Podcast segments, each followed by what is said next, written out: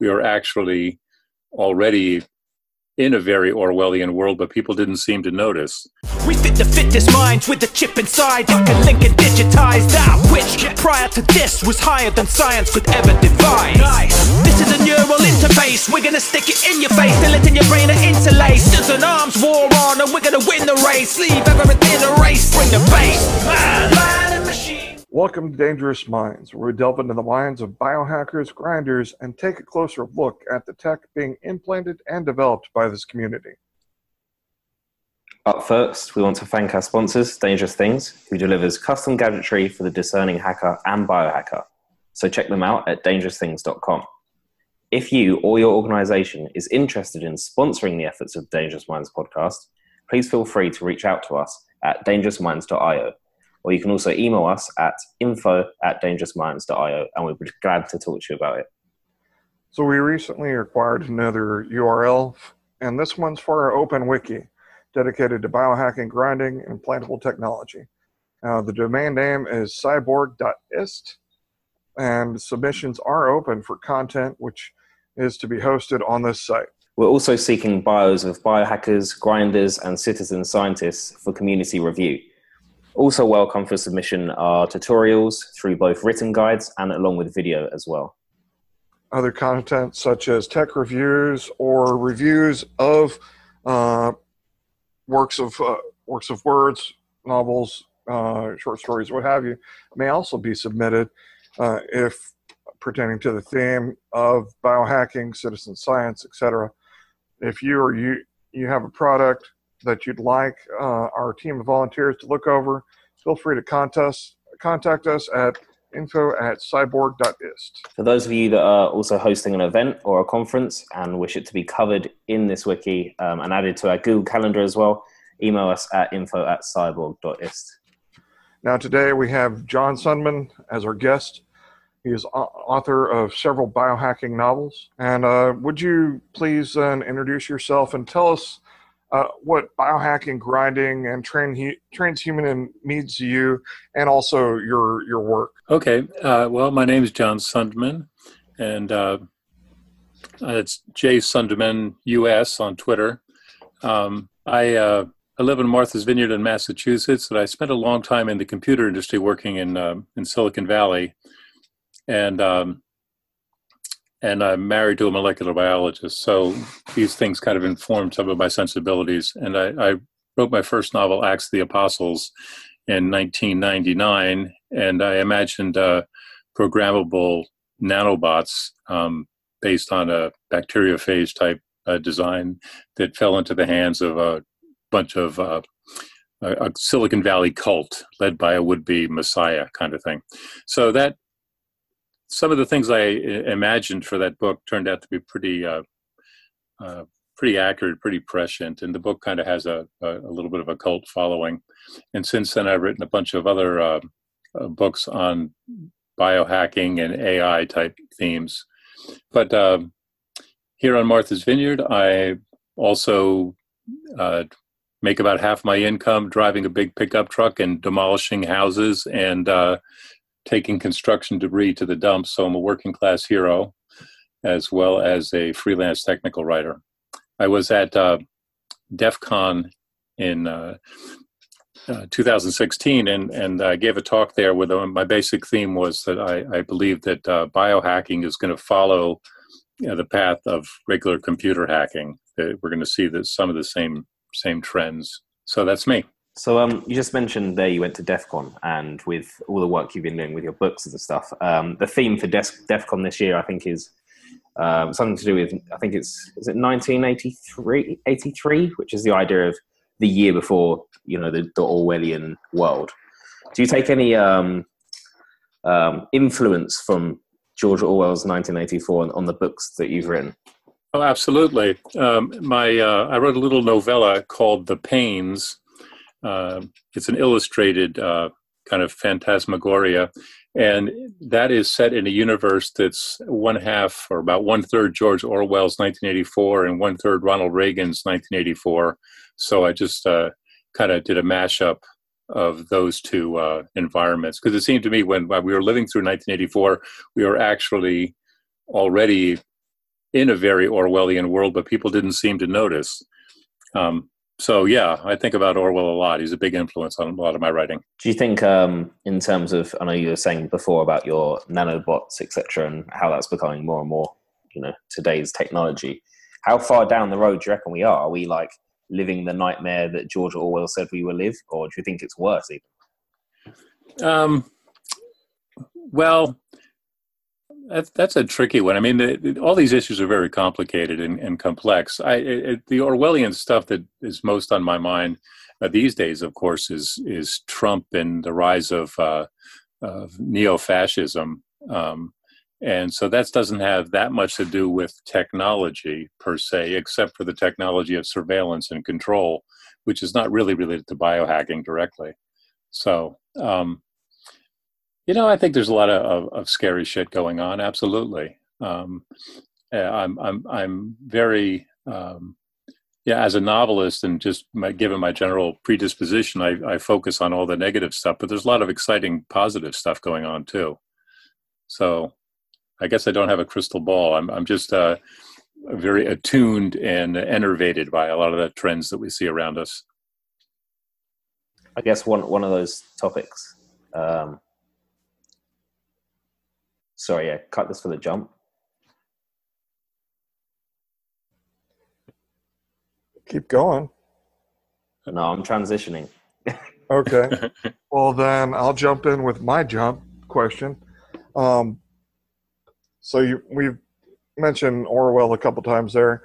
Just makes me have to say, have you tried Soylent? Uh, is it Is it as bad as uh, I've seen people's faces make it out to be? No, no. Do you kind of wish that you know there might be some green in the future?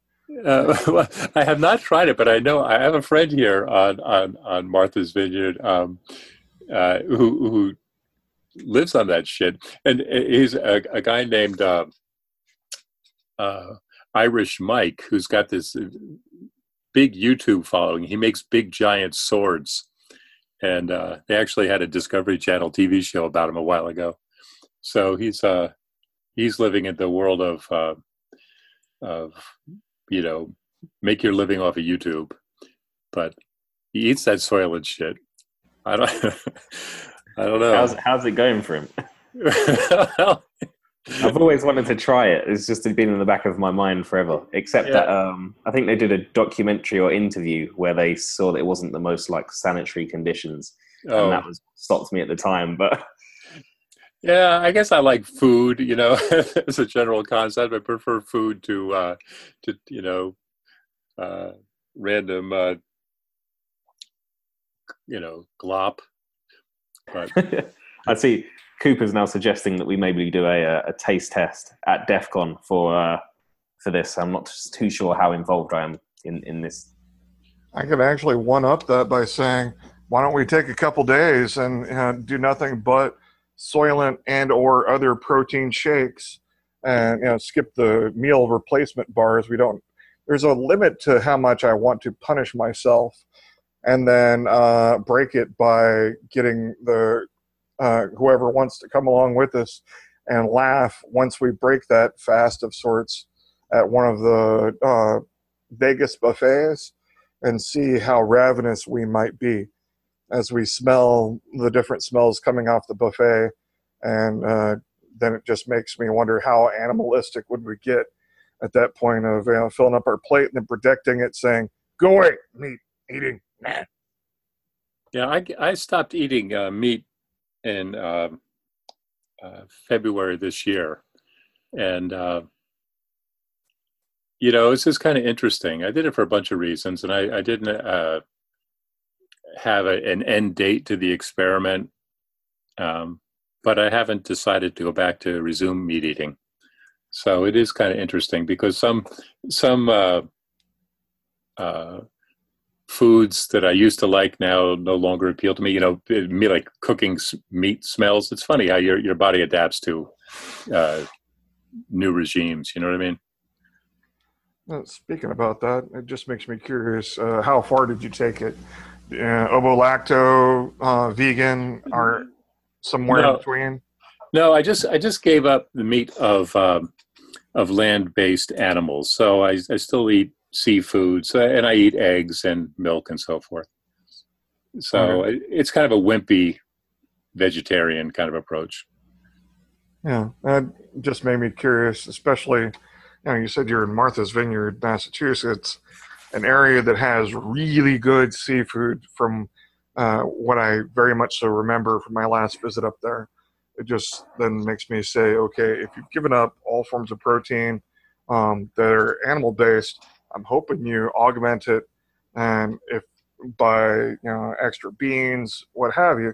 Otherwise, then I would have to say, what what have you what changes have you experienced with your body? I've like uh, friends of mine that have attempted to go vegetarian and vegan that did not up the ante and really work with their nutritionalism and vitamin intakes. They notice uh, brittle fingernails, brittle hair, um, just really dried out uh, and pasty skin.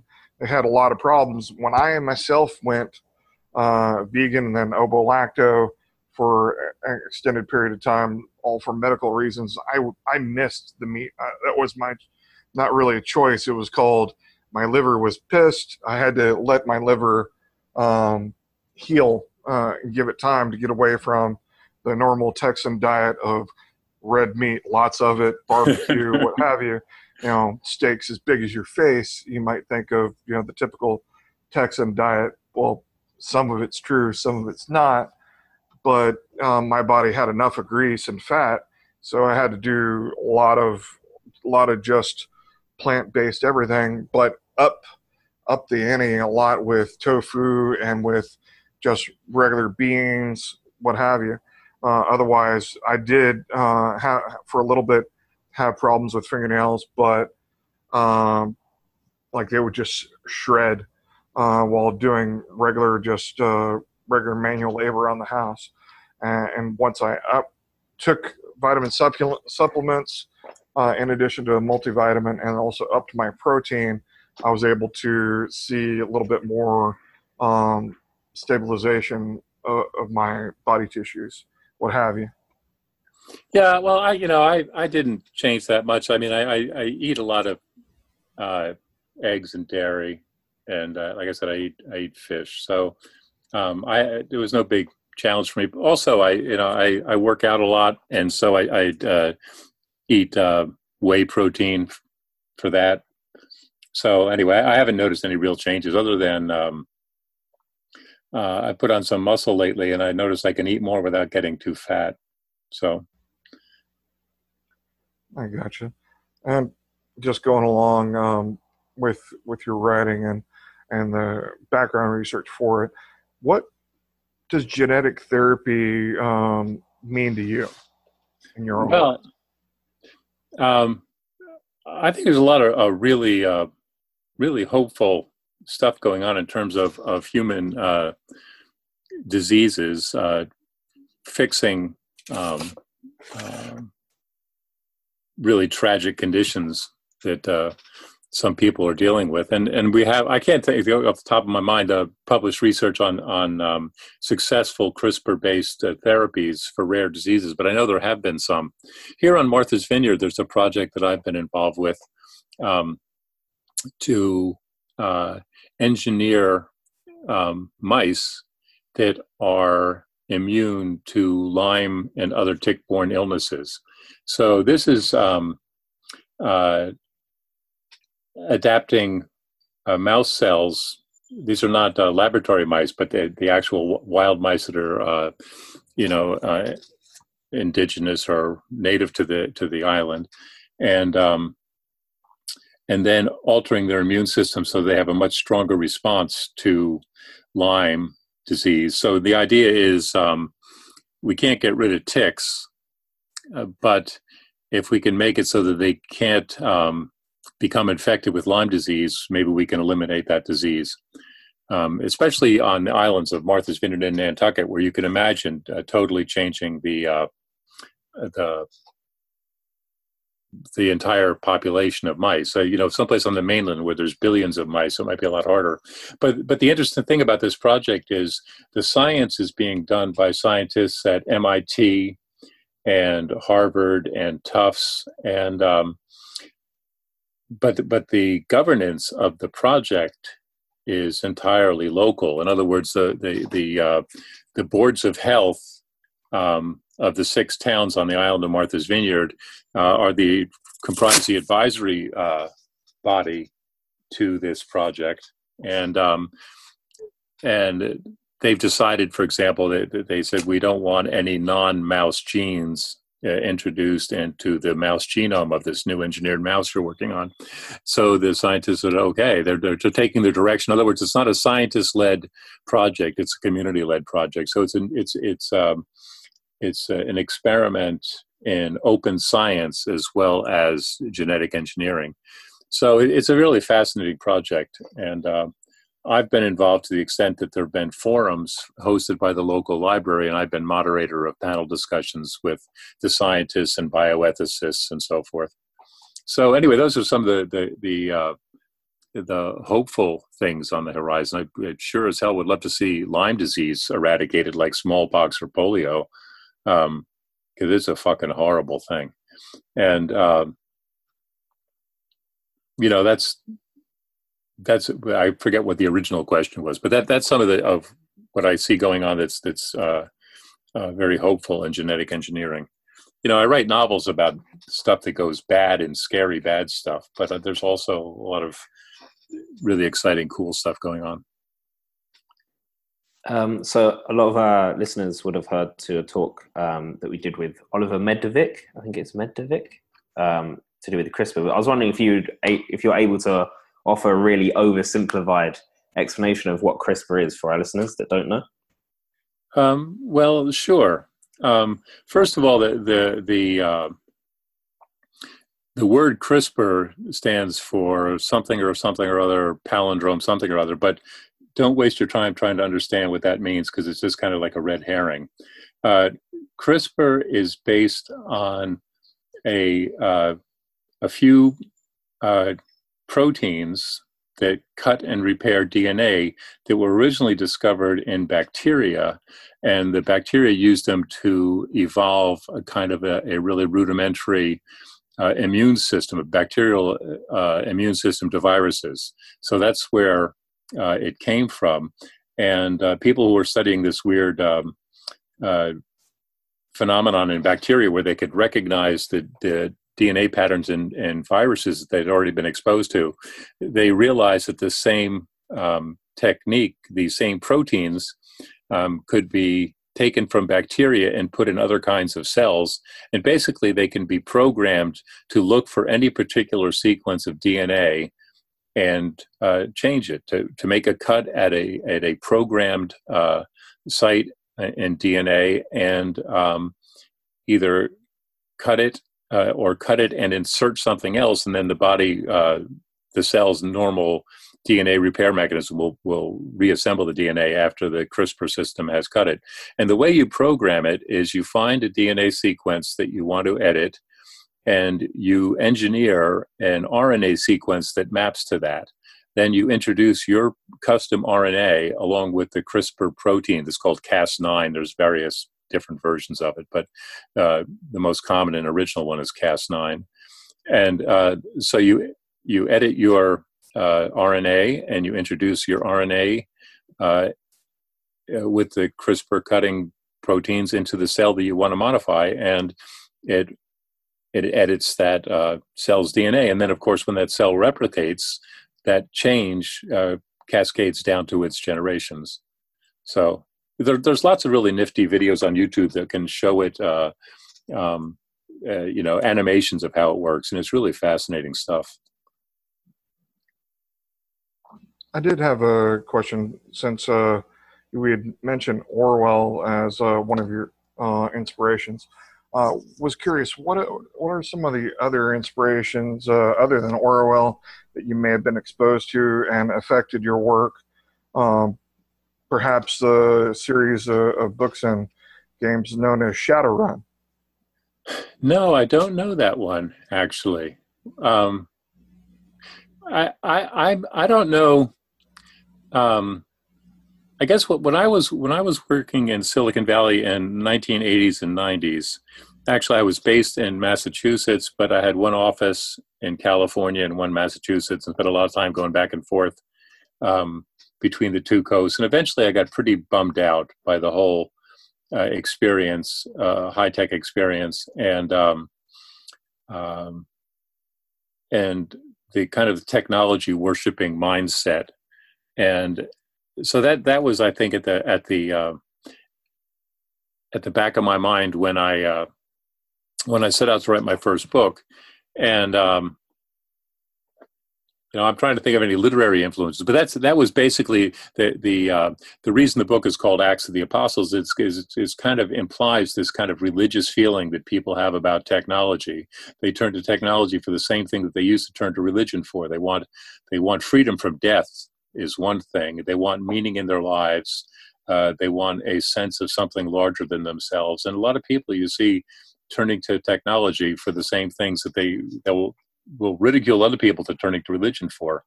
So, um, but the, actually the the genesis of of my uh, of my book was I was gonna I was gonna write a uh, murder mystery, and there was a friend of mine who was a chip designer, and he was having a real hard time getting his chip to compile, and he was going nuts. He wasn't sleeping; he was just sleeping on the floor of his office trying to figure out you know the, this one last bug in his chip. And I saw him one day in the hallway, and he was looking at an etch plot, you know, a, a photo of the of the chip, and it was blown up uh, to like eight feet by eight feet, and it was taped on the hallway, and he was just staring at it.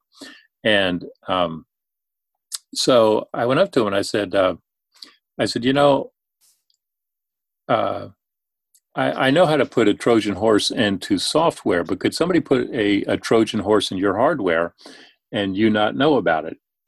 And he said, John, there's 200,000 transistors on that chip. You could put the fucking Titanic in there and I wouldn't know it. And so I, and and and uh, so that gave an idea. Okay, so chip designer is debugging his chip. He figures out that one of his coworkers has sabotaged it, and by putting in a Trojan horse, and then after he makes his discovery, he gets murdered. And so, um, so I said, "Oh, I got a plot for a, for a murder mystery. I've always wanted to write a novel. I'll write a, a model about this, you know, Silicon Valley chip designer gets murdered." And so then I started writing the book, and I figured, well, why the hell would somebody go to all the trouble of putting a Trojan horse in hardware when it's so much easier to do it in software? And the only I could come up with was real-time programming of of uh, nanobots to rearrange human DNA to take over people's brains. And so, anyway, that was just kind of I found myself writing about biohacking and and and uh, and and uh, brain hacking and nanobots and all that stuff. I was just making it up as I went along. But I, I found out that obviously the, these preoccupations have been in the back of my mind uh, for a long time, and they just manifested themselves. They just kind of, you know, it was like uh, doing cesarean section on yourself, just ripping this thing out of my guts, you know. Anyway, that's how the first novel came to be. I think we have to remember, I guess, along the way somewhere, the Trojan horse was always hardware to begin with. yeah. Back, back when, is it the Greeks that used it or something? Yeah. Yeah, the War of Trojan, whatever it was. Yeah. um, do you have a question? Um, obviously, you've been a writer for quite a while now. Um, and obviously, technology moves quite a lot. So, working in this sphere in, in Ellie capacity, things change very quickly. Um, how does the change of technology change your thoughts and um, sort of your what, what would you consider is the threats of the future at this stage or the things to watch well when it comes to to biotechnology and genetic editing the, the, the fascinating thing about it is that it's basically democratic and uncontrollable. I mean you know and it's enormously powerful. So if you look at something like uh, uh, nuclear energy nuclear energy is you know it's the old dual use problem. It can be used for good stuff like you know creating energy or it can be used for creating bombs. But you need to have a pretty sophisticated operation. Basically you need to be a nation or a nation state kind of thing to put together a nuclear bomb. But if you look at something like genetic editing let's say somebody wants to create a, a variation on the uh, uh, smallpox virus and target it so it only affect people of a certain race or people who carried a certain gene, um, you know, you could do that in a small lab. You could do that with five people, in theory, anyway. I mean, the technology is not quite there yet, but it will be. I'm say within ten years, and and so so that makes it a, a lot more. Uh, uh, I don't know, unpredictable. You know, it's it is scary, and I've talked to people who are uh, uh, experts in biosecurity and biosafety, and they say, yeah, there's no way to to you can try to keep an eye out on on people you think might be bad actors, but um, it's it's really hard to to control it because it is you can do it in a small lab. So I think that's going to be something to watch out for, and and people can. I'm afraid that people might do things with the best of intentions that have bad side effects. So if you look at uh, ecological systems, you know, you can accidentally screw up a, an ecological system um, uh, with with the best of intentions. If it like famous cases like the, the cane toads in Australia, are you familiar with that? What happened with that? No, well, I haven't, uh, I haven't had that uh, one. Well, this is um, I don't know. Sometime I think about forty years ago, there was a problem with a certain kind of beetle uh, a bug that was eating um, sugarcane in Australia. So somebody got the idea to bring in this species of toad that eats those beetles. So they brought in a bunch of these uh, toads, and now they are totally overrunning Australia. They're they're they whop out. They, you know the toads are just out of control. There's Did billions of them. Totally, totally. Yeah, totally. Oh yeah, thank oh, you. Very yes. very good.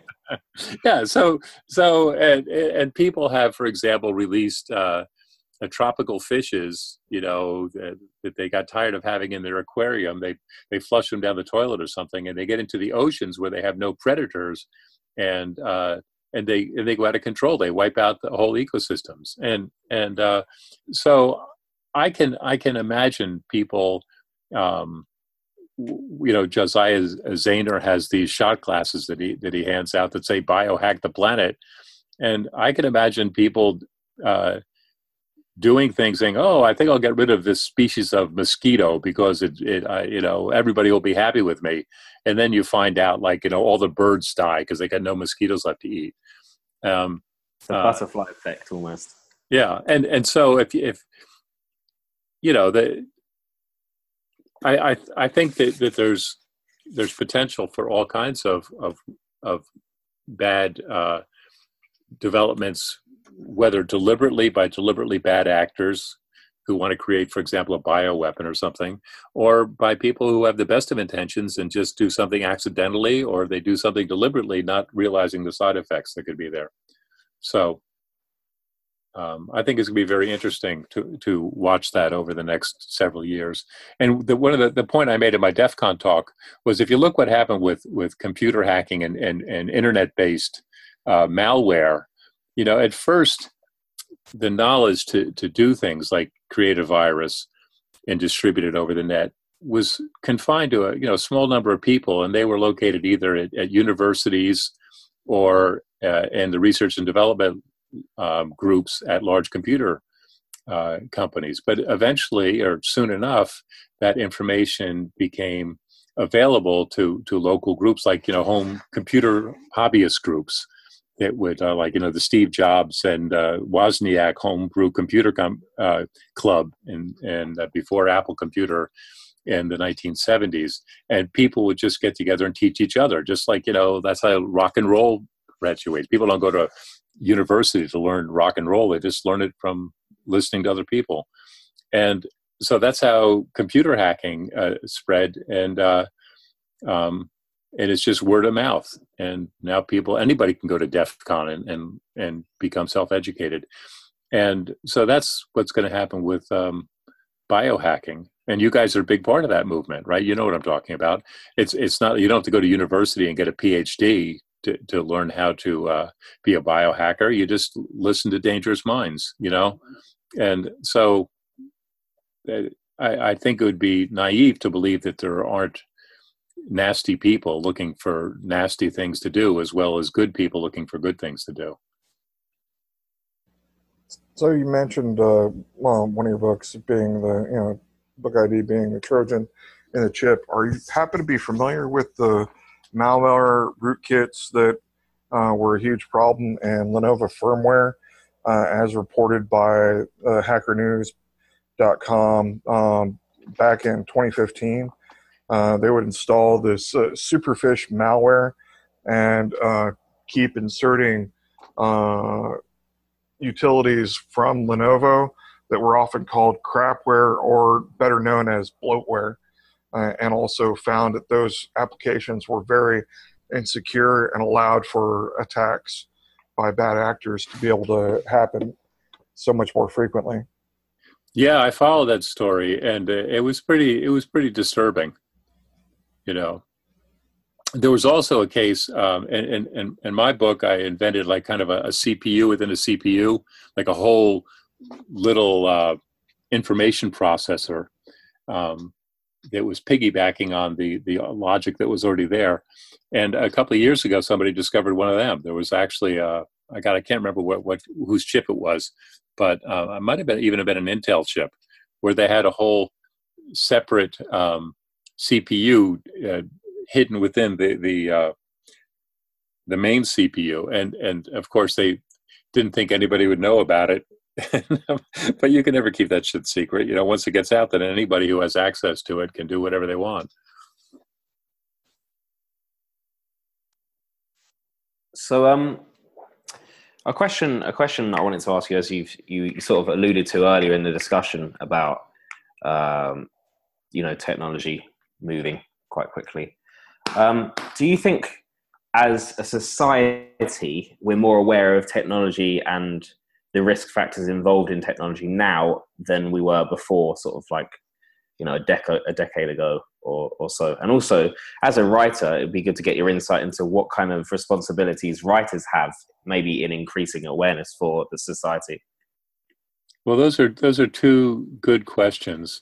I I think the first question is about awareness is the pop, general uh, public aware i think there's such an incredible wide range you know on the one hand you have people who are enormously sophisticated and aware and uh, they're aware of um, biology they're aware of, com- of, digital technology and computer programming they're you know they're uh, you know there's just some really smart cats out there and um, uh, and and they're like the, there's a guy named Kevin Esvelt who's in this uh, mouse program, mouse ticks uh, Lyme disease program.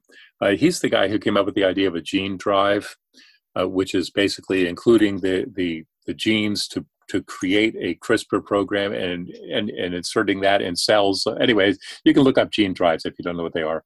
Um, and so he's just this he knows a, a lot about everything.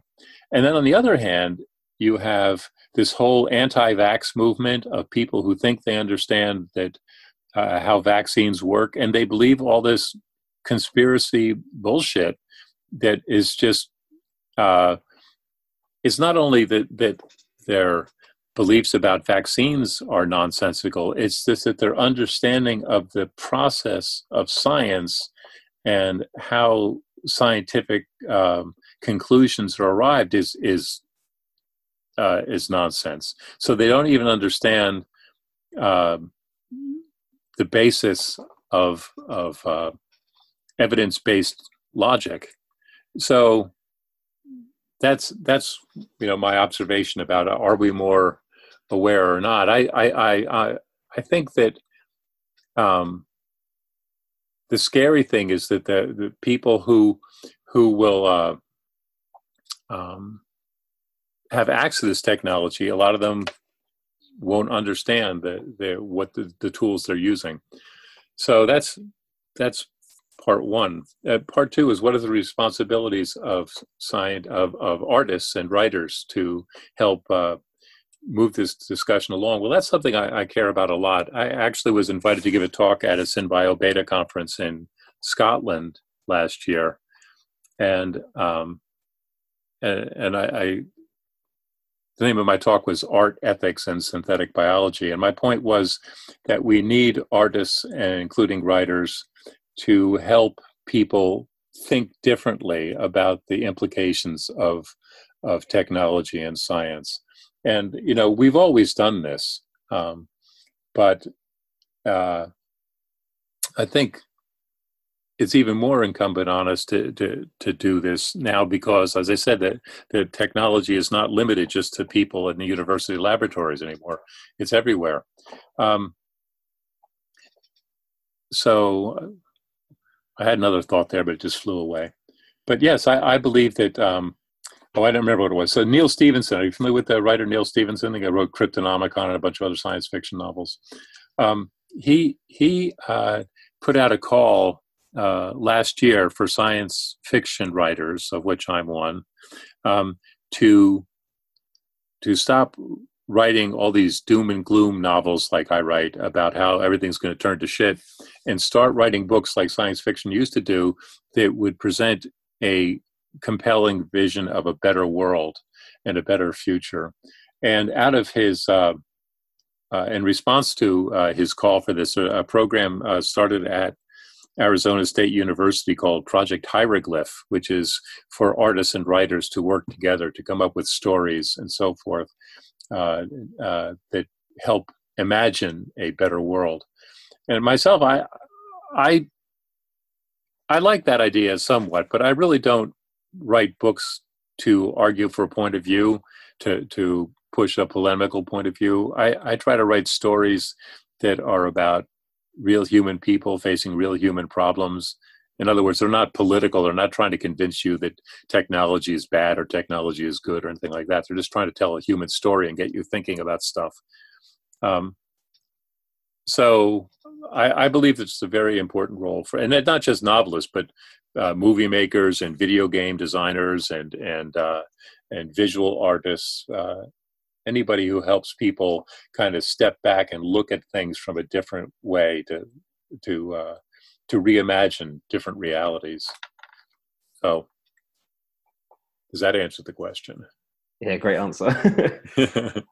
um, talking about the the books that you have, actually, I just looked on your website of the list of books that you have, and um, I think a, a number of people listening to this podcast will be really interested in them because they look, you know, quite relevant and actually quite cool. Um, so I was wondering if you could kind of give us a, a, sort of a brief summary of some of the books, or maybe even like a writer's insight in, into what the thought process behind them is and what you want to get across with each of the.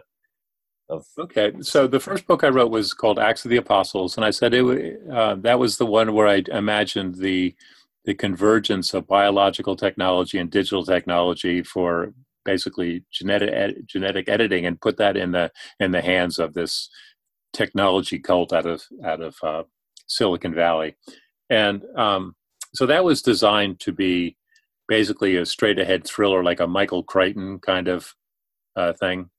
And the next book I wrote um, is called Cheap Complex Devices, and it's about a storytelling contest between two artificial intelligence constructs. So it's much more fanciful and uh, and it's kind of a a, uh, a lampoon of artificial in, uh, intelligence as a discipline, um, and um, there's a lot of uh, you know unreliable narrator stuff and going in there. So so you have to read the book carefully, or at least you know aware that the, that uh, you're being misled. And but also acts of the apostles and cheap complex devices when read together you see that they form a system. So each book kind of tells you not to believe the other one implicitly.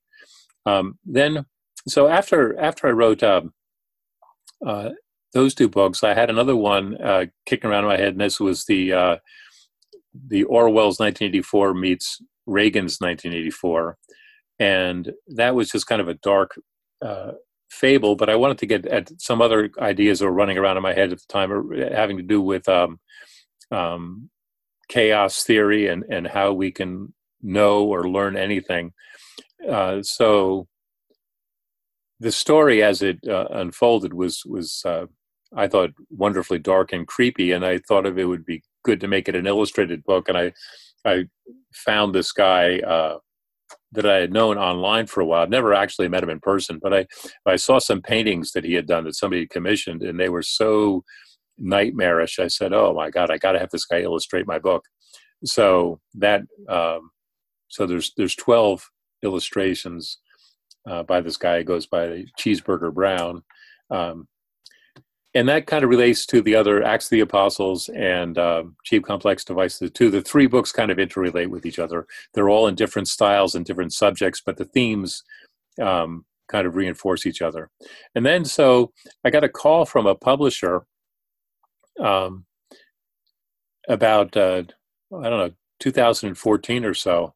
Uh, from they they said, well, your book, Acts the Apostles, been around for like nearly 15 years now. It's got like a cult following. Some people are are, are wildly enthusiastic about this, you know, this uh,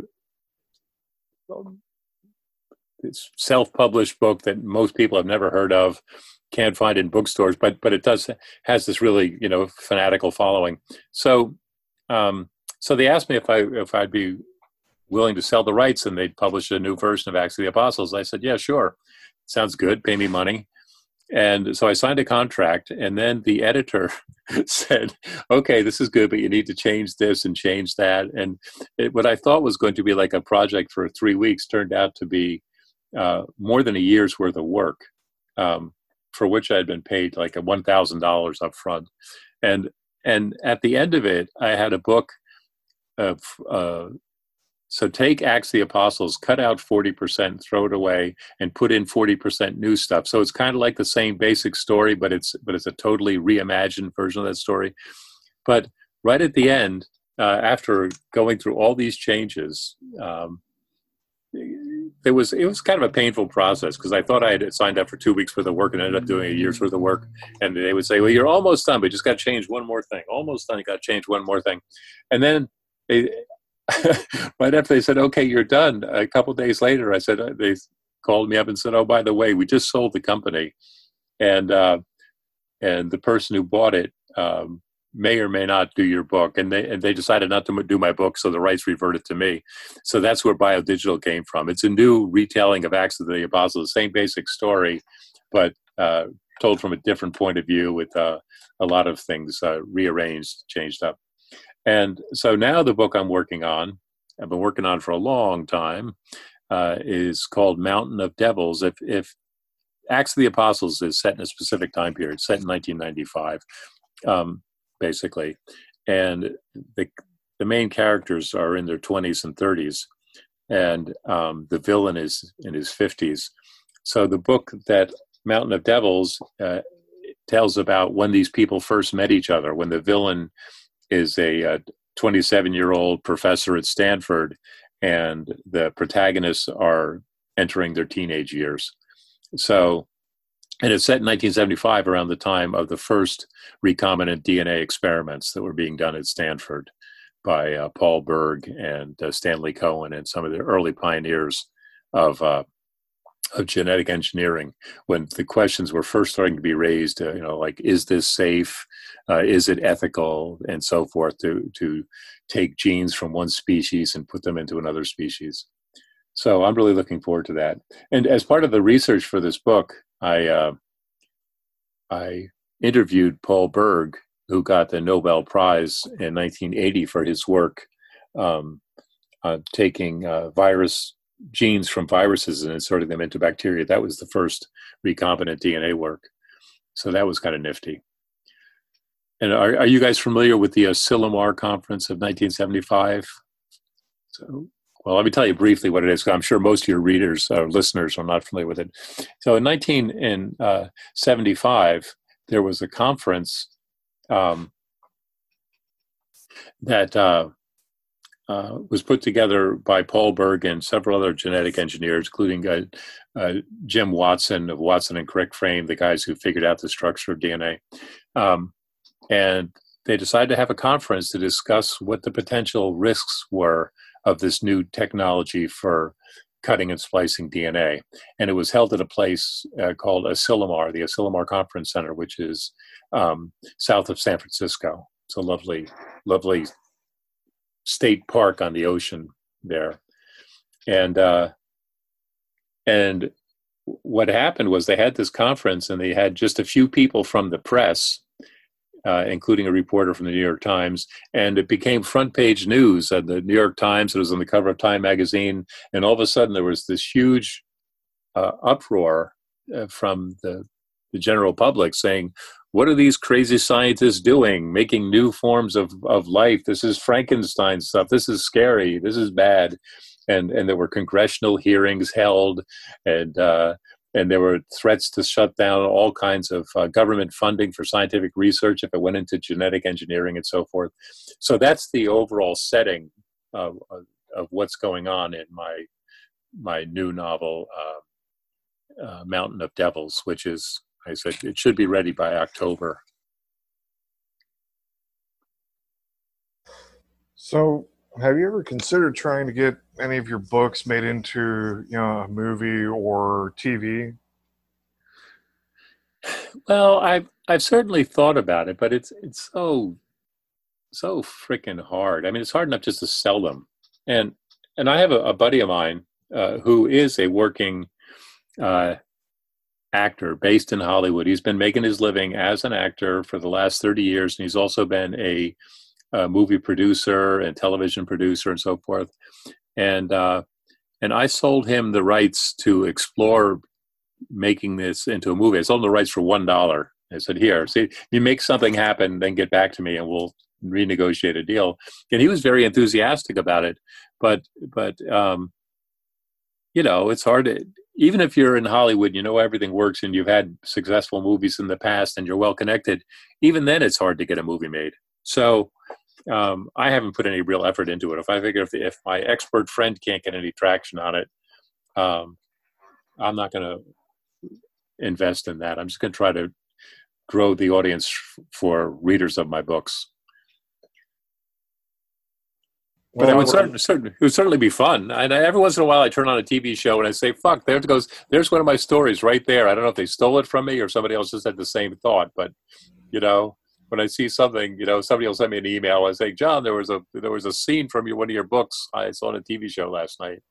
I say, oh, "Well, what are you going to do?" Potential's there then. um, just actually a totally selfless question. Um, would you advise reading um, biodigital, like skip into biodigital, or read Acts first? Uh, you know, I think I, I, think I would say read biodigital because um, it's got it's it's it's even more of a thriller than Acts. Actually, Apostle has these various subplots that kind of go off in different directions, but but uh, biodigital is just straight ahead like a locomotive. I think. So, um, yeah, I would I would say read biodigital. And the name biodigital comes from the, the conceit of the convergence of biological technology and digital technology. So, programming DNA and uh, to use it for computing device and um, um, you know using uh, uh, digital techniques to model biological functions and so forth. How they, they, they used to be two very discrete, distinct fields. Biology was one field and programming was another field. But now they're converging. I did have a question uh, back again, talking about um, books to movies not just being difficult, but wouldn't also a possible danger be basically the bastardization of your stories to something almost unrecognizable, kind of like what happened to, uh, as an example, Jim Butcher's Dresden Files, when it was made into a TV show for uh, not even a full season. It, most fans would uh, have say most likely that it it was just unrecognizable as a work, really as related to the book, because so much was simplified, so much was just destroyed. It almost makes me wonder that much more you know, with it being a hit show like The Expanse, comparing it to the books, you're just like, oh my god, you know, each book could probably be an entire season, yet it's almost like a, a couple episodes are leaving half the book out, or, and just trying to move further just to the most um, exciting tiny little bits and pieces of the story without telling the full story and all the all the meaning, all the politics behind it contained and just giving you like the bold type method of sorts of the story, like the not even a Cliff Notes version. Just, yeah. Well, you know, I, I have a couple of, of, reactions to that general question. Uh, right now, I'd be happy. I, I remember when uh, when I was trying to, to sell my first book to uh, a New York uh, publisher, and I had an agent who worked very hard with me, um, but we weren't able to, to sell it, so I published it myself. But anyway, I was down at the editor, uh, like the editor in chief of one of the big New York publishers. I can't remember who it was. Uh, it might have been Random House, but but um, so they were trying to figure out if I was flexible or or whether I was one of these uh, artists that like you can't change any of my precious words because I they're my words and nobody can fuck with them. And and I said, I said, listen, I'm just trying to make money. If you want to take my character and have him, you know, wearing a ballet dress, just put him in a tutu. I don't care. So, so if they wanted to take one of my books and make it into something that I totally didn't recognize at all, it, you know, it would be nice to have money in my bank account for a change. So if people paid me good money, I they could do whatever they wanted with it. That's that's just kind of the mercenary uh, attitude. On the other hand, I am proud of the stuff that I've written, and I would like to see it properly appreciated.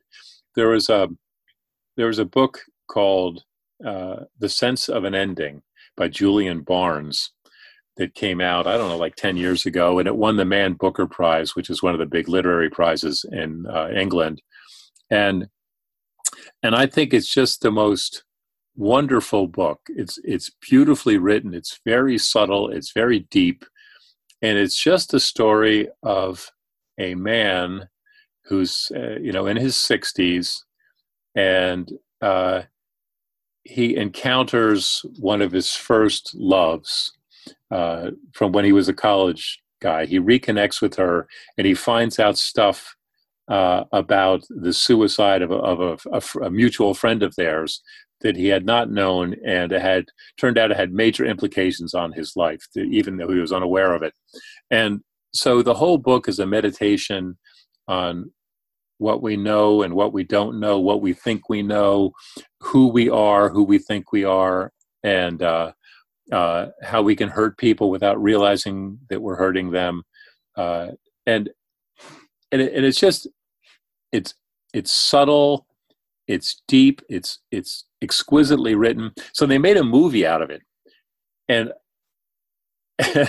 and i was every every scene i wanted to throw my shoe through the television right, when i was watching it because they they told some of the basic story but everything else i mean the whole movie totally missed every single significant part of the book. And not only did they did they miss it, they got the they took the exact wrong meaning. You know, and I and I was thinking, how could how could anybody get it so wrong? How is it possible to take a book and completely trash it like this? And it just kind of offended me. It made me angry. Um, so yeah, I would not like to see that done to my books the way they did it to Julian Barnes.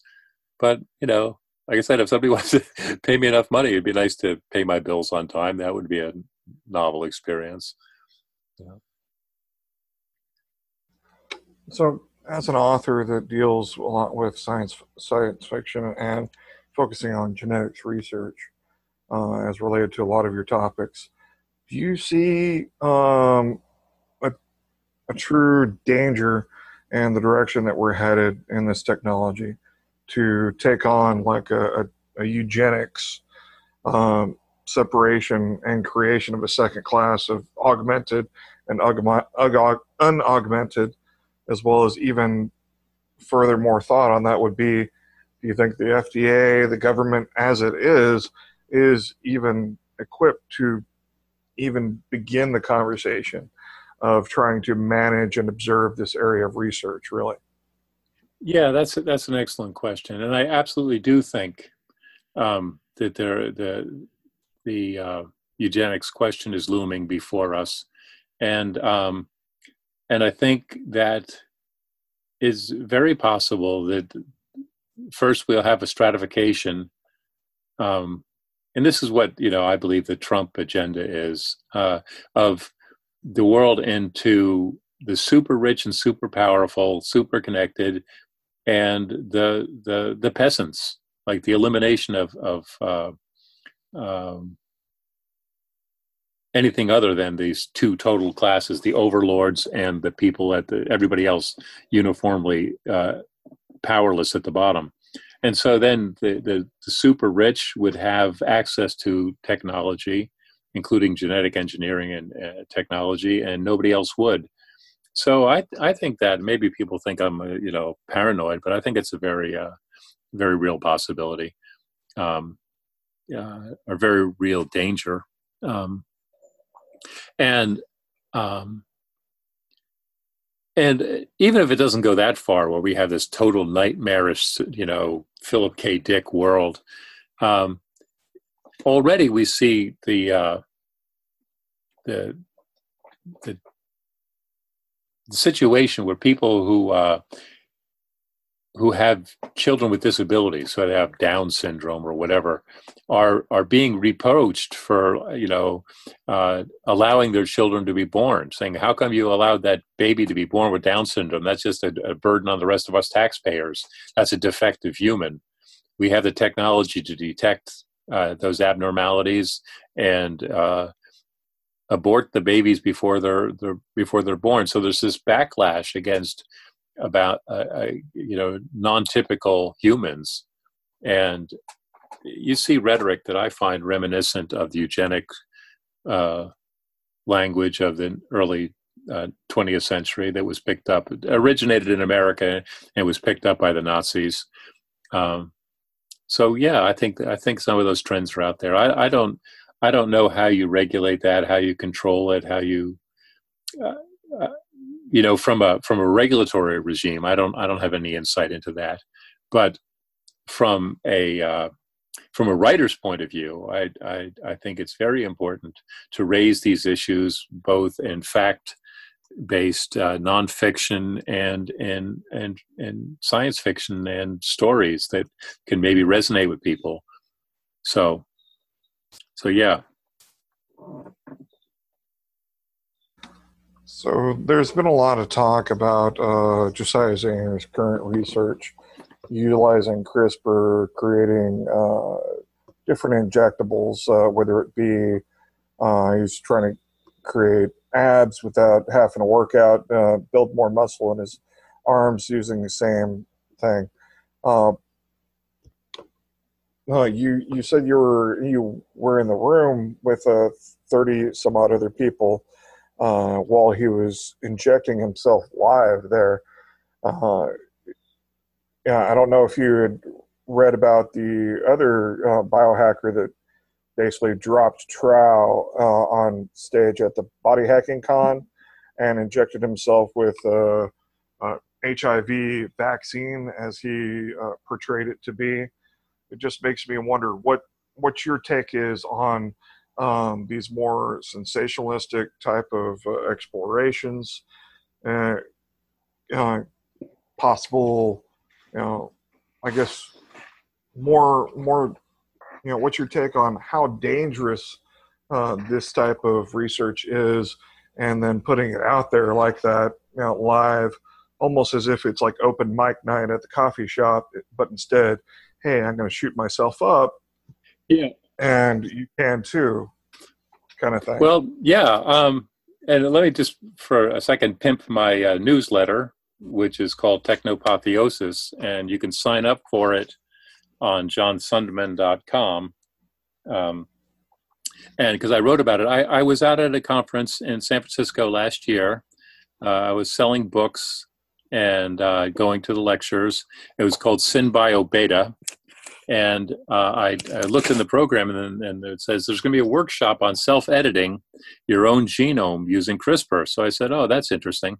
So I went into the room where this workshop was to be held. And there were about 30 other people, and that was when Josiah Zayner said, "You're going to watch the first uh, ever experiment of a human editing his own genome using CRISPR," and um, and he said, "This is uh, you know the I can't remember what the uh, with the actual gene that he was using. But it, there have been experiments done on uh, dogs uh, in China where they took uh, uh CRISPR and they used it to modify the cells of, of dogs that um, regulate muscle growth.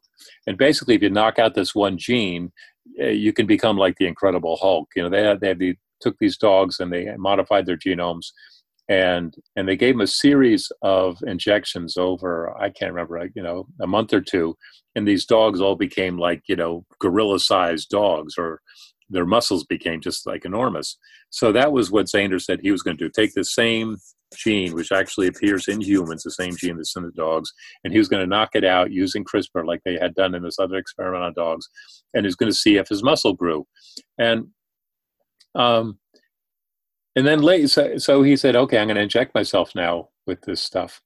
And he proceeded to do it using a hypodermic. And to everybody who walked into the room that day, he gave out a little uh, plastic um, bag that contained a little tiny vial that included the CRISPR convo uh, cocktail that he had injected himself with. Um, so you could actually, if you wanted to do it to yourself, you could do it. And um, so my reaction to this were um, I had several reactions. One was it was really a, an amateur hour presentation. Um, he he said it was going to be a step by step guide for how to do it. But when we got to the room, um, he didn't have a cable to connect his laptop to the projector, so you couldn't follow his slides. And he handed out a pamphlet that was basically illegible. Uh, that you know, I was looking to see step by step what to do, and it did have step, uh, some very sketchy step by step instructions. Um, and like I said, it was it was written in very small print and uh, hard to read. And uh, and he, he had a hip flask of whiskey. Everybody who walked in the room had an option of there were little shot glasses up there. Said, "Hey, you want a shot of whiskey while we're uh, having this fun conference together?" Um, so I got a little shot glass with some nice uh, whiskey in it, and I was sipping that while he was doing it, and he was sipping from a hip flask. And and instead of talking about the science behind what he was trying to do and how CRISPR worked, he was basically talking about the politics of control of technology and how the big corporations and the big universities wanted to keep this technology out of the hands of uh, you and me, and we shouldn't stand for that. We should have this technology ourselves and do whatever we want with it. So it was kind of like a hacker's manifesto kind of thing. And and I just I just was I was not very impressed by it. And then later, uh, uh, you know, um, uh, there was a big reaction in the uh, scientific community of people who follow this kind of thing. A bunch of you know prominent science bloggers saying, first of all, you know, he didn't inject himself with enough stuff really to do anything. Probably. On the other hand, if it does work, you know, it could be dangerous. For example, if you, it's one thing to grow your bicep, that's fine.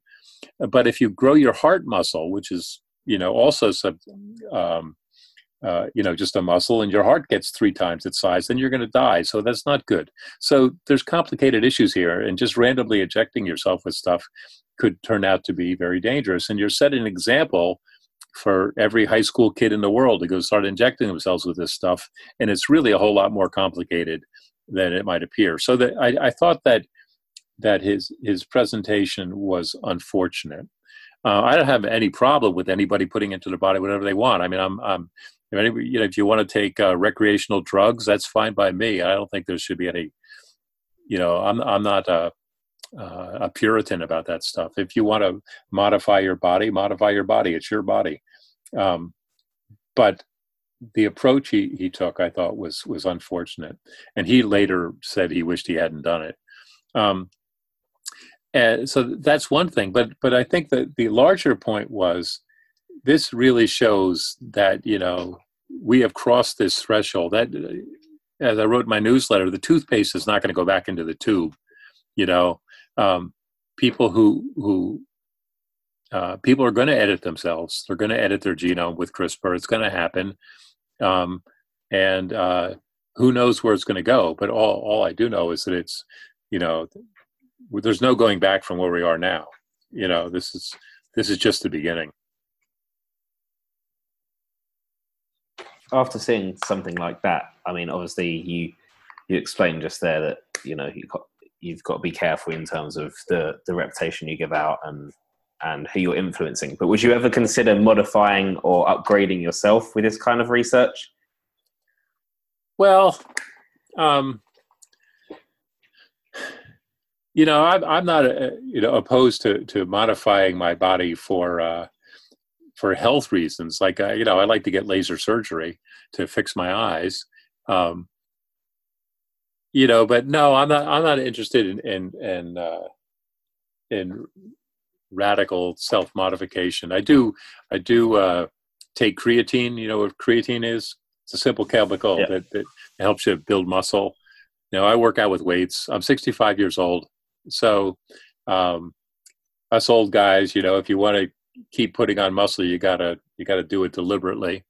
Um, so I'm not I'm not opposed to to uh, self modifying, but I don't want to do anything dangerous. I just want to, you know, I'm not that curious about modifying my own bodies. I think it's a, I think biohacking is is a uh, is a, a fantastically interesting phenomenon. I like following it and seeing what you guys are up to, but I'm not much of a grinder myself. What do you um almost like a as as an observer um, think it will take before biohacking or you know this um, gene editing becomes more mainstream? What do you think it will take to become in the household of, of things? That you know, I, I really don't know. I, there there's an article that came out just last week. Uh, it was published in Nature Biotechnology, so a regular, serious academic journal, that said studies are, are starting to come out now showing that CRISPR uh, is not as safe as we thought it was. They're finding out, you know, when you when you go in and you edit a piece of DNA uh, with your CRISPR molecules, um, most of the time it just edits where it's supposed to. But every once in a while, it edit it makes a mistake and it edits. You know, um, it's what they call an off-target uh, edit. So you're trying to edit one spot, but you accidentally edit another spot and um, I guess they're finding out that off-target stuff is more prevalent than they thought it was. And even if you, even if you have, let's say, uh, 999 out of a thousand edits are made in the right spot, you know there are billions of cells in a human body. So uh, if you make one in a thousand edits wrong, and that and that causes a harmful thing that causes some kind of you know pathology or some kind of disease. And that gets inherited by uh, by all that cell's descendants as it replicates. Um, i don't know it, it, it looked at it first for the first like you know crispr was first published in 2012 so the, the first three or four years it really looked like the off-target effects were under control and it was really going to turn out to be a revolutionarily safe technology. Now that a little bit of, of uh, cold water has been thrown on that uh, idea. So i don't know. I guess my answer is different today than it would have been two weeks ago. I, i'm guessing maybe 10 years we'll start to see uh, some really mainstream acceptance of this and maybe moving out of uh, intense research labs out into the uh, into the hacking community? I don't know. Anywhere from one year to 20 years. But my guess is probably 10 so it's no no typical like event. It's more of just people are, are you saying it's the advancements of technology or are you saying you know yeah this, mastering mastering the techniques, understanding how it works more. I mean, when I, I've been to a bunch of, of CRISPR themed scientific conferences, and you know, the the first conferences on it were how does this work? This is mysterious. How how you know we're taking this this this this uh, system from bacteria and we're sticking it in humans. Um, how do we even get it into a human uh, cell? How do we get these molecules ac- across the cell membrane? And very um, uh, basic research. And then after a couple of years, it started to be okay. Um, now we've figured out some of that stuff, but we don't know how effective it is. Like if you take the, the DNA pattern of like TTT or CGG or uh, TAC, you know, all the various um, uh, patterns you can get in DNA.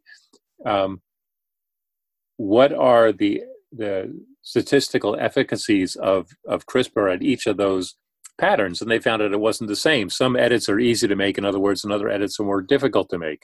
So they spent you know researchers around the globe at universities and private companies worked on figuring that out. How do we characterize uh, where it works and where it doesn't work and how difficult it is to work? And and then a lot of a lot of basic research about how it works. And then after a few years the papers and the presentations started to be okay we figured out some of that stuff and we tried it trying to cure this this disease in mice and, and to mimic what it is in a human but we're not working on humans yet but we worked on on mice and this is what we found. It worked in some cases didn't work in other cases or whatever. So it's really already after only a very few years there were companies springing up to make crispr uh, technologies. There were researchers going on in laboratories curing disease in mice or investigating uh, you know uh, in other animals and um, and then just last year you started to see um, uh, reports, the first reports of gene therapy based on, on CRISPR in human beings. And it was done for diseases where, you know, they were deadly diseases. There was no other hope. So it was like a, a desperation kind of uh, approach. And they were having some success in some cases. So um, this stuff is moving really quickly, but it's still it's still more difficult than Josiah Zayner seemed to imply it was. It's still very tricky. So I think that um, before it gets to the point where it's so easy that you know you can do it, uh, um, like like Zayner was trying to uh, imply, um, I think I think it'll be a while, but I think it may get here. So there's there's some people that that would say that even when this technology is is ready, it will need to almost be filtered out to the general public um, because there's a thought that the general society are not prepared for that amount of advancement. How do you agree with that, or? Well, yes and no. I think that societies in general, um, there's often a backlash when technology change is too rapid. And then so societies revert to fundamentalism, they revert to nostalgia. And I mean, you see it all over, but you see it in America right now. That you know, make America great again. That that's this nostalgia slogan of "Let's go back to the way it used to be." We don't need all this new stuff where people can change their genders and and uh, uh, you know do things that some people, very traditional minded people, find very terrifying because it upsets all their notions of how the world is supposed to work. So so and it's not just in America. You see this in in all kinds of societies all over the world throughout history. When things change uh, too quickly, you often see a backlash. You see fundamentalism, and uh, uh, you know, just uh, people are trying to put on the brakes, saying, "Slow down! Don't change so fast. I can't handle it." Um, so, I, I, think there's there's uh, a chance that we'll see a real a real backlash against this kind of stuff. On the other hand, people, some people, you know, like yourselves in the biohacking community, are going to continue to push forward. So, it, it, interesting times ahead.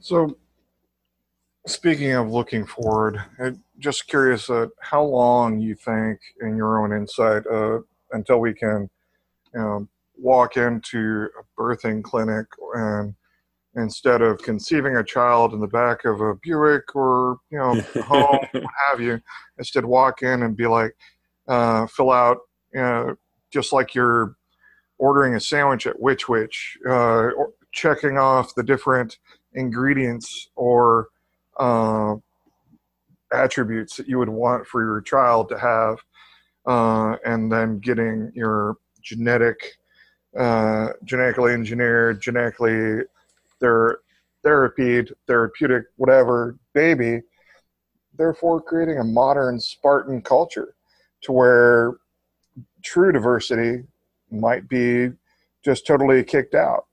Like you, you can see an example of you know Brazil, they're importing sperm uh, from sperm banks here in the states for light skinned, fair haired, blue eyed children because that is all the rage down in Brazil. But it's like, where, where's the genetic diversity then? If you're knocking out your own, Well, that, that you know that raises all kinds of of, of questions. Uh, not just the diversity, but just the the the, the there's a, a hundred different ethical questions uh, that are raised by that kind of of scenario.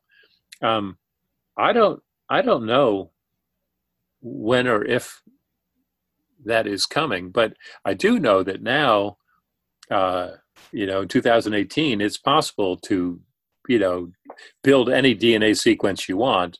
You know, you just program it in, you type it into your computer what sequence you want, and that DNA can be assembled.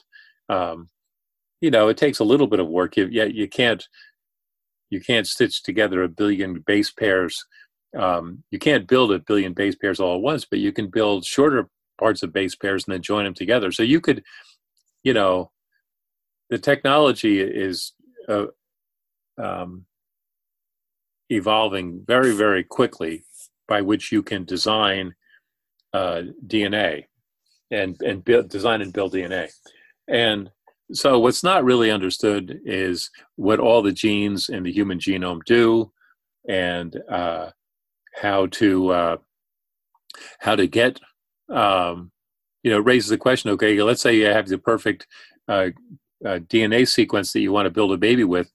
How do you get that into an actual baby, right? So, how do you introduce that into into a cell? And I don't understand all the biology of that stuff, but I do know that, you know, there there was an experiment. Um, where something like 19 changes were made to a pig's genome to create a pig that was uh, immune to viral infection.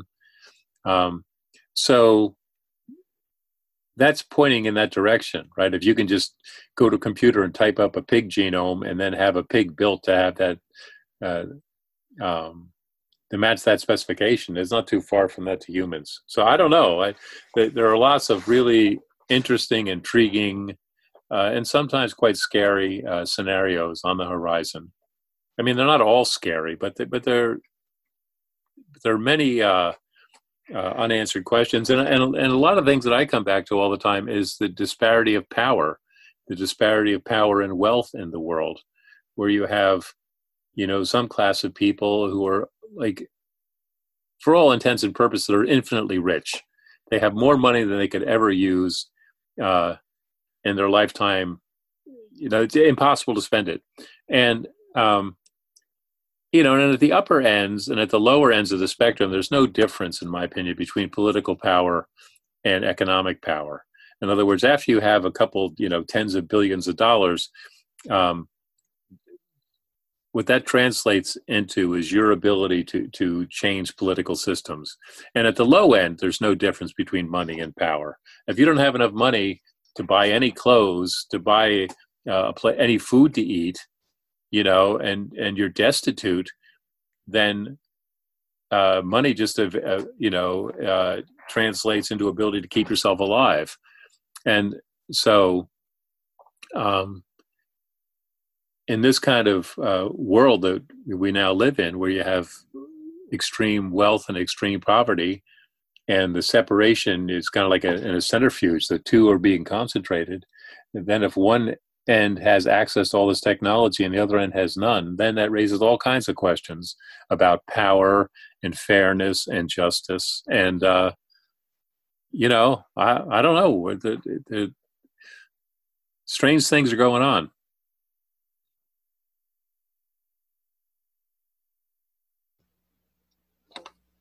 Well, we're talking about gen- genetic engineering. It just then further makes me want to think about topics like bioprinting, uh, yeah. 3D printing organs, people, what have you. Yeah. Just, uh, you know, they're working on 3D printing food these days. They're talking about uh, 3D printing and also adding biomechanics to replace organs like uh, pancreas for uh, helping cure diabetes. Just then makes me curious.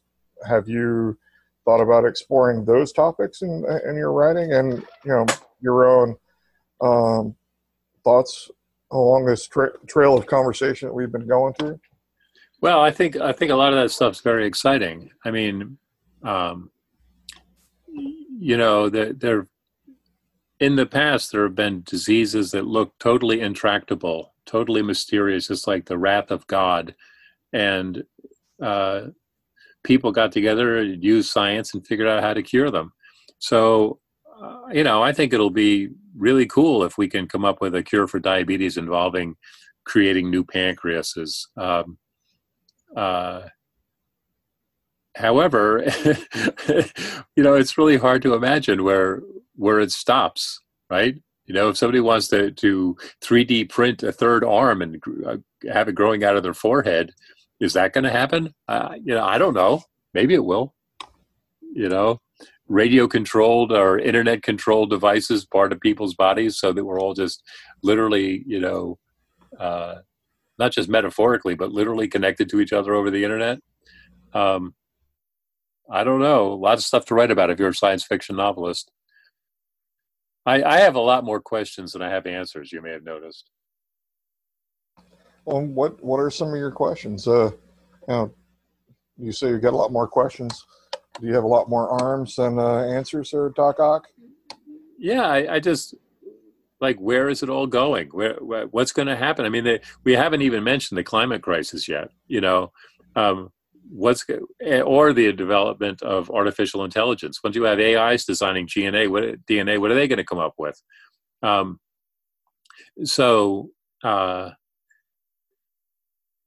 given the the political uh, environment of the the um, given the, the, the climate crisis, I mean, cities are going to be inundated. This is, you know, it's it's not fiction. It, it, climate change is real.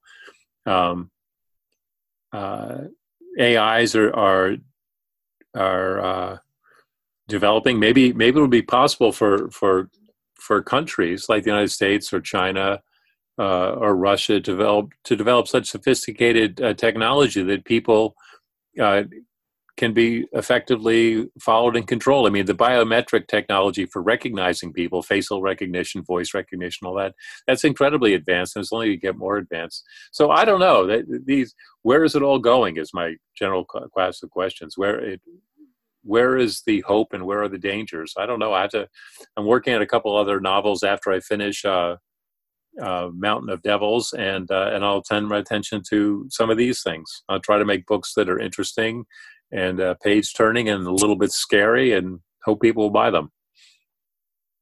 So you mentioned, uh, you know, one of the topics you just mentioned was like climate change. Well, you're on an island. How long have you been there? Uh, what changes have you seen firsthand with the changes in your own shoreline and tides over time? And does your own community there have any few, have any plans for a greater seawall or what have you to combat those issues? Yes, well, so I, have lived on this island for 25 years. Um, uh, we see uh, an eroding shoreline. Every time there's a bad storm, we lose more of the island. Of course, um, that's been going on for a long time, but it definitely is accelerating. Um, the the uh, people on the island uh, are not talking about building a seawall, but learning how to. There are seawalls in some areas, um, but people are just um, saying, "How are we going to adapt?" Nobody's trying to uh, to say we can prevent it or we can build a wall big enough to keep the ocean out. It's like, okay, these are the low-lying areas. These are the people. Mo- these are the areas most susceptible uh, to erosion. Um, uh, these are the areas that people who have studied this predict we're going to lose to the ocean within the next 10 to 20 years, 30 years. So, what are we going to do about it? And so, people are making plans. The local town governments, the state governments, uh, conservation groups, and so forth are looking at how we can adapt to it. And also, people are, uh, are looking at how we can be part of the worldwide solution to see if we can be part of the global solution it's going to take to stop this, you know, scary change. Um, but I, I, would say that um, we had three really nasty nor'easter storms this last winter, and uh, and one of them um, had some of the re- st- strongest winds ever recorded. So I've I've been in uh, through many hurricanes here on the island. And normally, a hurricane, when it hits this far up north in Massachusetts, it's just like a, a really strong late summer or autumn storm. It's it's not you know trees come down, the power might go out for a while, but it's not like a scary thing. But we had this nor'easter last spring, and I was at my office, and my whole house shook when the gust came, and it was it was it was freaky. Um, and uh, a couple roads washed out. A big sailboat ended up on Main Street. Um, it was like this storm was not uh, was not fooling around. So uh, we have had three of the most intense storms that that I've experienced in 25 years here all happened in the last year. So that's one of the predictions of climate science is that the storms are going to become more frequent and more intense, and that certainly seems to be borne out here. So, the over in Woods Hole, which is the other side of the water here, over in America. Um, so Martha's Vineyard is seven miles off the coast of Massachusetts. So you can stand, you know, on, on the beach here and look over and see Cape Cod. But over in Woods Hole, there's a place called the Woods Hole Research Institute, um, which is one of the premier uh, places in the world for studying climate change. And their scientists come over to Martha's Vineyard and give talks at the library and so forth on their research all over the world. And uh, so people here are attuned to it. Um, it's not like we think the island's going to sink into the sea next week, but we know that uh, we're certainly uh, in the ocean, and the ocean's not going away. That's another reason that you know um, the fisheries here are very depleted. People used to it used to be a big place for harvesting fish, but now the the fish are being you know sucked out of the ocean. So you know lots of lots of changes that we need to as a as a species we need to get a better handle on before we overfish the oceans and and uh, get wiped out by the by the rising uh, tides. So, with everything we've discussed, um, if some of our listeners want to keep up to date with what you're up to, what's the best way of them than doing that? Well, I would really encourage them to go to my website, which is johnsundman.com, S U N D M A N, and sign up for my newsletter. Um, and that comes out, uh, you know, one or two times a month, and I just give my thoughts on recent developments, um, and mostly related to to biohacking and biotechnology, but also on artificial intelligence and uh, uh, other things in my life. I used to write a little bit about firefighting because I was a volunteer firefighter here, but I had to retire when I turned uh, 65, so not too much more in the way of firefighting stories. But um, yeah, so you can follow me on Twitter. It's J S U N D M A N U S, like J Sundman U S, and uh, uh, I'm on Twitter pretty pretty frequently, and I'd love to be in touch with uh, your listeners. And when will we hear about the release of the new book that you're writing? Uh, I'll make an announcement in about a month's time about when the uh, when the early versions will be available. So if you're on my mail list, you sign up for my newsletter, you'll get a you'll get an announcement. I'll put it on my website and I'll announce it on Twitter. Any any last words? Any questions for us today? No, I'd just like to thank you guys very much. It's been great fun, um, and uh, I appreciate your questions. I appreciate the conversation, and I'll be sure to uh, check out some of your uh, uh interviews with other people on your podcast. Thank you. And definitely a special thank you to you, uh, John, along with our listeners for joining us today. If you want to learn more about our weekly explorations, uh, check out dangerousminds.io for more information. While you're there, be sure to check out how you too can join us on this journey as we dive further into the tech, the projects, and the people behind them within this rapidly growing community of biohacking grinding, citizen science, implantable technology, and network security. So please feel free to reach out to us with questions or comments. You're welcome to find us at dangerousminds.io or on IRC at hashtag dangerousminds on Freenode, along with our Facebook page, which is facebook.com forward slash dangerous minds podcast. And perhaps one day we might talk to you about the work and or projects you're exploring or developing. Until next time, seek the spark.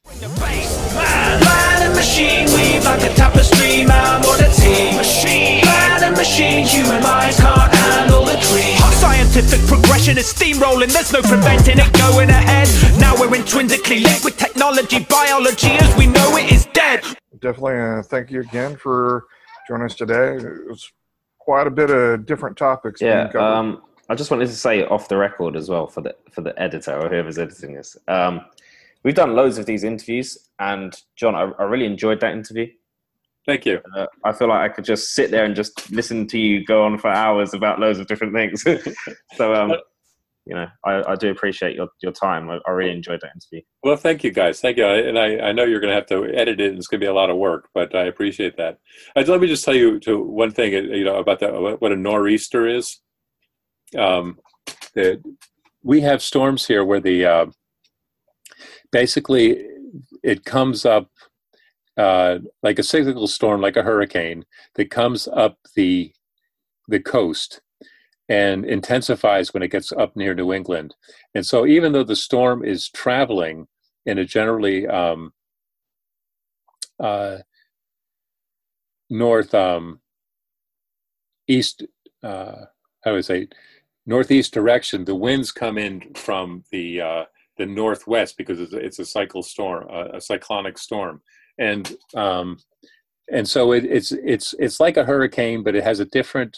It comes in the they they come in the spring when a hurricane normally comes in the late summer uh, or autumn, and uh, uh, and it's really something because the wind is always from one direction. In the and if you you know when if it's raining or maybe even a little bit of snow if it's in March, the the the wind uh, the rain is coming at you horizontally. It's not coming down vertically from the sky. It's coming at you like like it's being shot out of a fire hose at you. So anyway, it's a very typical uh, New England kind of storm. It's different from it's like it's like we hardly ever get tornadoes in New England. We get them once in a while, but they get them out in, in the Plains State. And people who are in Texas and Oklahoma or whatever know about about tornadoes. Out here, we know about nor'easters. Yeah, I've always heard the joke uh, when I was up in New Hampshire, uh, working at camp up there for about a year, uh, not that long ago, or that long ago, depends on what have you. Uh, It, it, that snow you would uh, stock up on eggs and uh, bread and milk, but a nor'easter you just go get like a few cases of beer and you'll be fine. yeah, yeah. They, they they come and go pretty quick, but but they're intense. And this year, that the you know, they they were nasty, man. 100 mile an hour winds, 110 mile an hour winds. It's pretty intense. We don't we don't Mhm. have anything as interesting as that. We just have just grizz like grizzly weather. Yeah. rain. That's it. Nothing exciting over here. Well, okay, guys. I'll look forward to to seeing this when it gets posted. All right. yeah, let me let me know if you happen to cross over this side of the pond at any time. Very good. Thank you. I will do that. Have a good day, sir. Okay. Good day, guys. Bye. Bye.